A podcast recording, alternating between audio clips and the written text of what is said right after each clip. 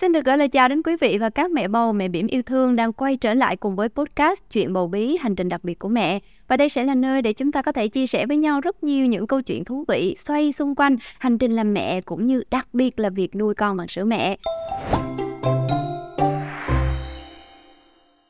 Và đồng hành cùng với chúng ta ngày hôm nay đó chính là nhãn hàng Fast Baby. Cảm ơn nhà tài trợ đã đem đến cho chúng ta rất nhiều những tư liệu bổ ích để đi xuyên suốt những chuỗi podcast này. Và bên cạnh đó, đó chính là sự góp mặt của một gương mặt vô cùng quen thuộc và vô cùng đáng mến. Đó chính là bác sĩ Lê Ngọc Anh Thi. Xin được gửi lời chào bác sĩ ạ. À. À, rất là vui hôm nay lại được quay lại với lại Khanh cũng như là các uh, bố mẹ biển sữa để có thể trao đổi các cái kinh nghiệm về đúng con bằng sữa mẹ. Dạ, bác sĩ Anh Thi ơi, ở podcast của chúng ta càng ngày càng nhận được nhiều hơn uh, sự đồng hành và sự ủng hộ uh, rất là nhiệt liệt của quý khán giả. Đặc biệt là kiều khanh nhận thấy là không chỉ có là các mẹ bầu mẹ biển đâu nha mà các uh, bậc làm cha tương lai cũng uh, thường xuyên là xem nè rồi chia sẻ và chia sẻ ngược về cho chương trình rất là nhiều những ý kiến hấp dẫn và Kiều Khanh nhận thấy là cái việc mà nuôi con bằng sữa mẹ càng ngày càng nhận được sự quan tâm của đông đảo người xem hơn. Không chỉ là các mẹ bầu mẹ biển là những người trực tiếp thực hiện cái việc đó đâu mà ngay cả là các bậc làm cha nè rồi chưa kể là ông bà nữa cũng tìm hiểu để có thể là hỗ trợ tốt hơn cho người mẹ.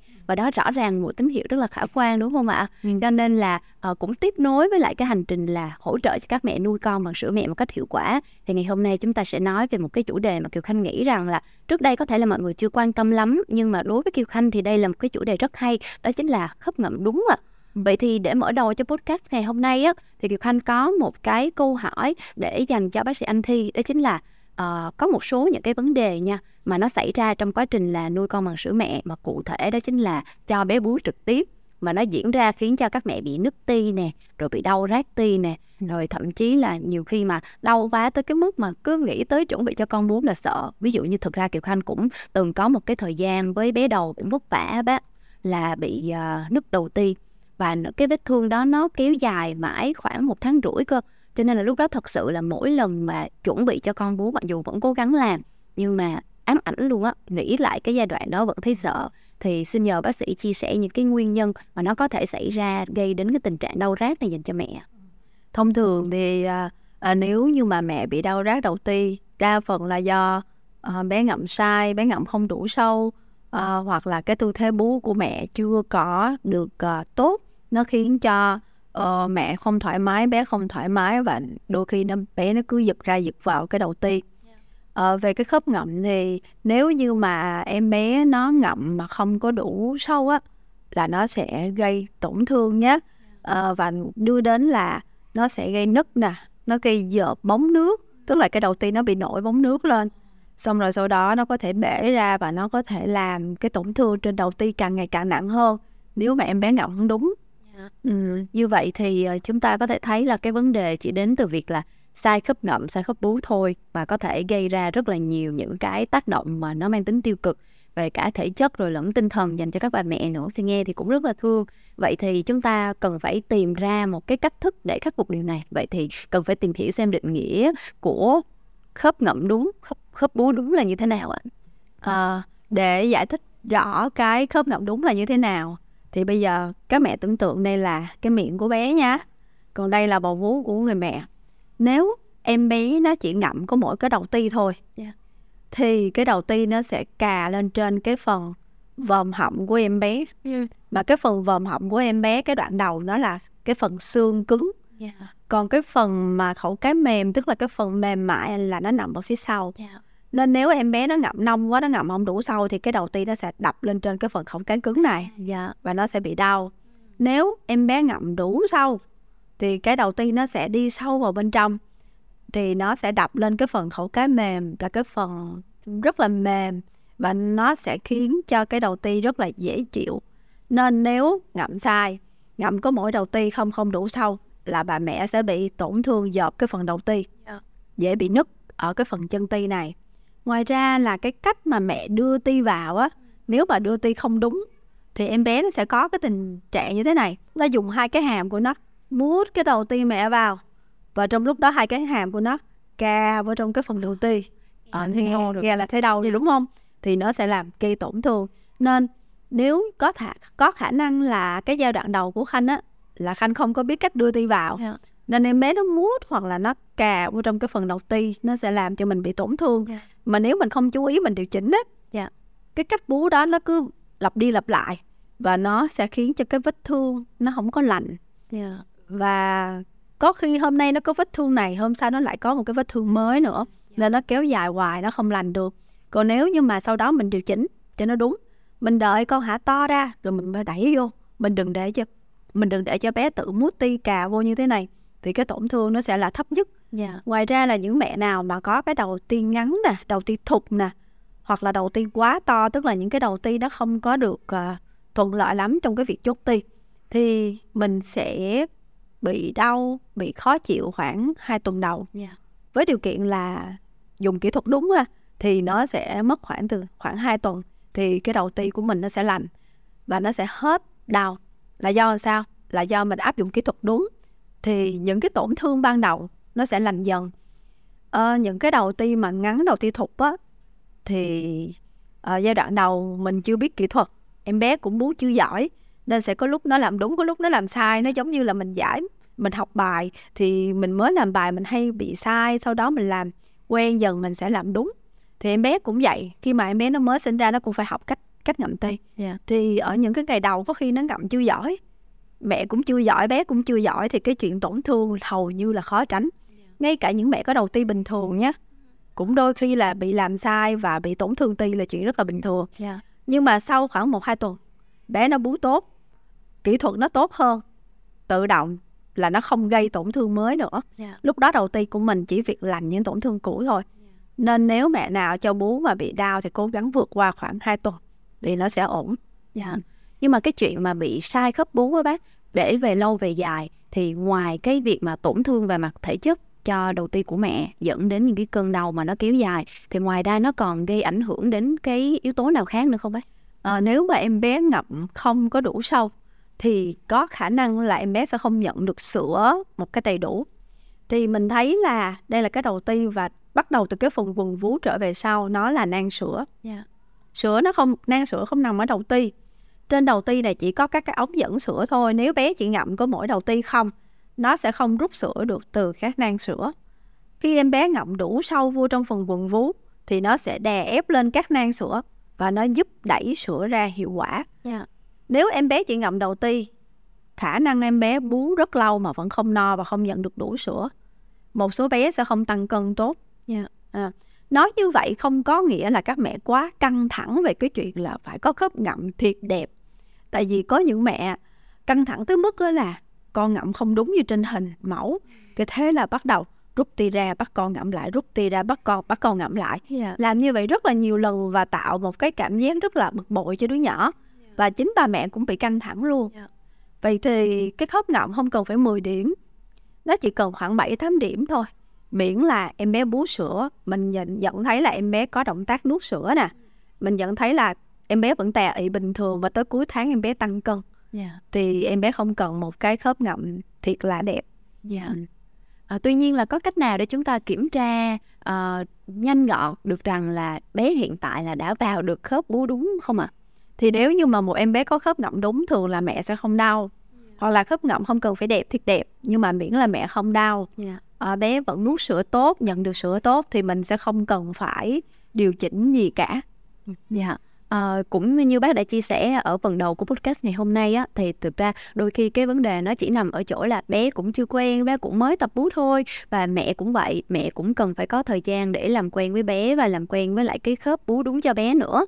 Tuy nhiên là khi nào thì chúng ta nhận thấy là mình nên có cái sự thăm khám cũng như là sự can thiệp và trợ giúp đến từ phía các y bác sĩ hả bác?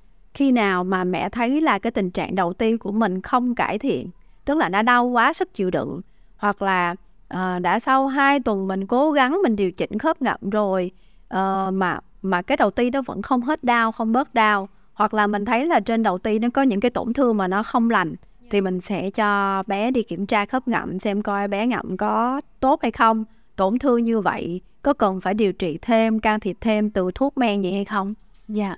À, vậy thì bây giờ à, xin nhờ bác à, anh Thi sẽ hướng dẫn à, cho các mẹ biết cách nào để có thể là dễ dàng cho bé có được khớp ngậm đúng ạ. Ờ, đối với những mẹ nào mà cảm giác là con mình chốt ti chưa được tốt khớp ngậm chưa được tốt thì mình có thể áp dụng hai cái kỹ thuật sau đây một là kỹ thuật kẹp hamburger hai là kỹ thuật ờ, đẩy bé vào hỗ trợ bé để bé chốt sâu hơn. À, về nguyên tắc thì mình nhớ như thế này.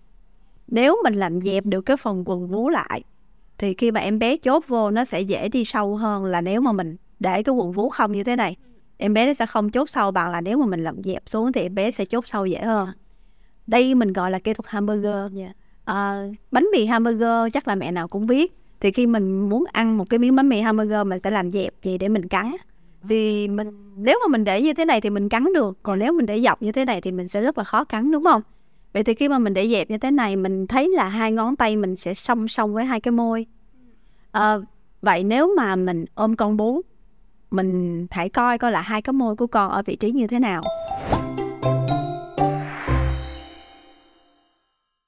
Khi mà mình bế bé ngang như thế này thì hai môi con sẽ dọc lên như thế này.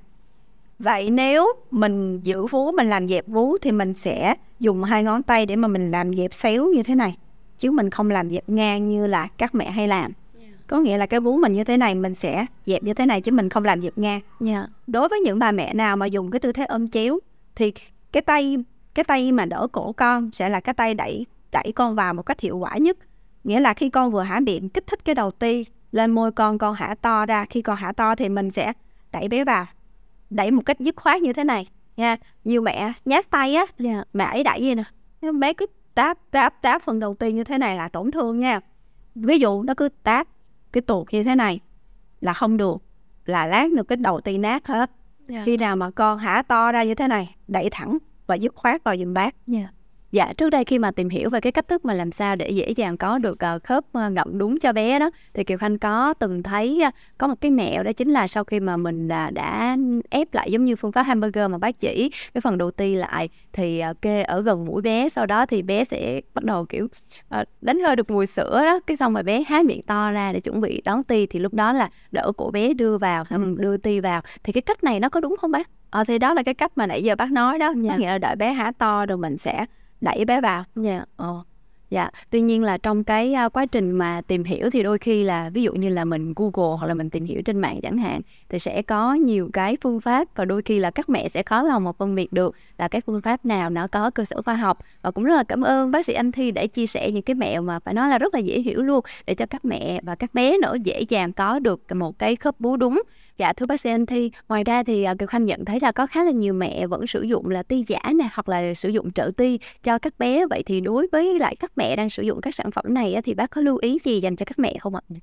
À, ti giả nó sẽ khiến cho em bé nó quen cái cách ngậm khác với lại cái ngậm ti mẹ. Yeah. Dạ. Nếu như mà mình sử dụng ti giả sớm quá thì có thể khiến cho em bé ngậm sai khớp ngậm. Yeah. Dạ. Ờ, cho nên thường là bác hay khuyên các mẹ là phải để cho bé bú mẹ thiệt giỏi đã khoảng từ 4 đến 6 tuần trở lên bé nó ngậm ti mẹ giỏi rồi thuần thục rồi thì lúc đó mẹ có muốn sử dụng ti giả thì nó sẽ ít ảnh hưởng hơn. Ờ, và thông thường nha là các bé nó sẽ có nhu cầu bú mút cao.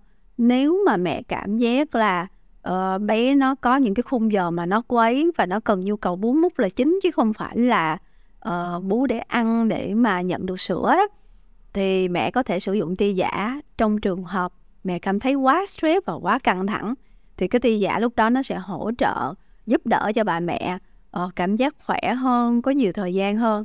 Tuy nhiên là nếu có một số mẹ lại không thích dùng tia giả thì cũng có thể là cố gắng vượt qua cái giai đoạn khoảng 3 đến 4 tháng đầu. Sau đó bé nó sẽ đỡ quấy hơn thì mình sẽ không nhất thiết là mình phải sử dụng tia giả nữa.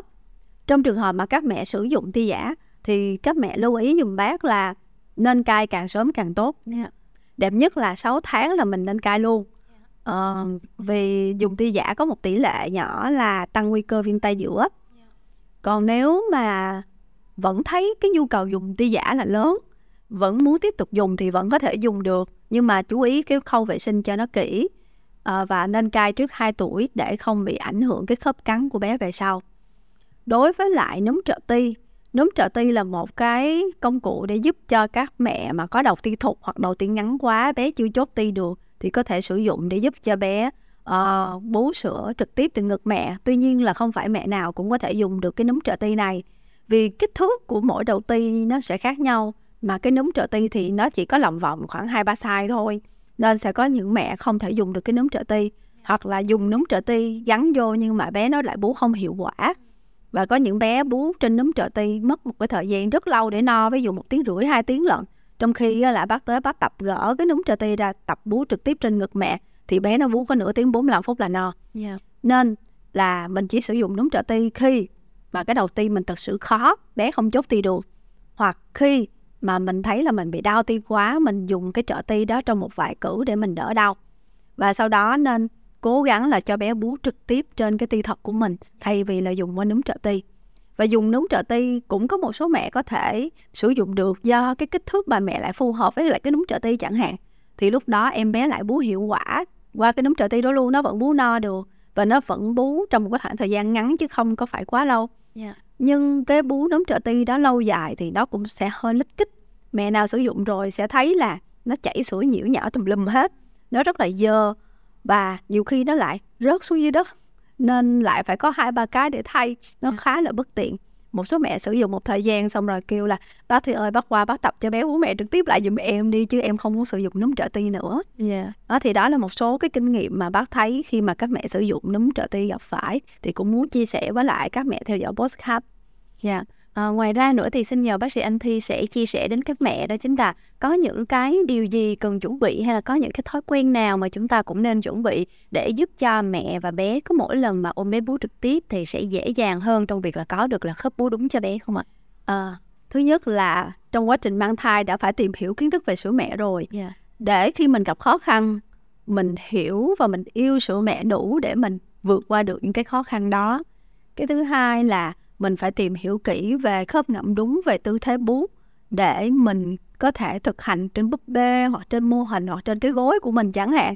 Trước khi đi sinh để tới khi mình đi sinh mình gặp em bé thật mình sẽ bớt lúng túng hơn. Yeah. ờ, với những cái thói quen mà mình đã quen cách bế bình thường như thế nào bế là bú nằm như thế nào ôm chéo như thế nào mình đều nên thực hành hết. Ờ, có có những mẹ chuẩn bị rất kỹ nha là ở nhà mua sẵn một con thú giờ bông cỡ cỡ bằng em bé. Yeah. xong là cứ tới tối á là bắt đầu lôi ra tập tập tất cả các tư thế bú. Thì bác thấy là những mẹ nào mà thật sự á, là quan tâm đủ quan tâm thật sự tới cái vấn đề này thì khi mà em bé nó sinh ra thật á thì các mẹ sẽ làm làm dễ hơn rất là nhiều luôn.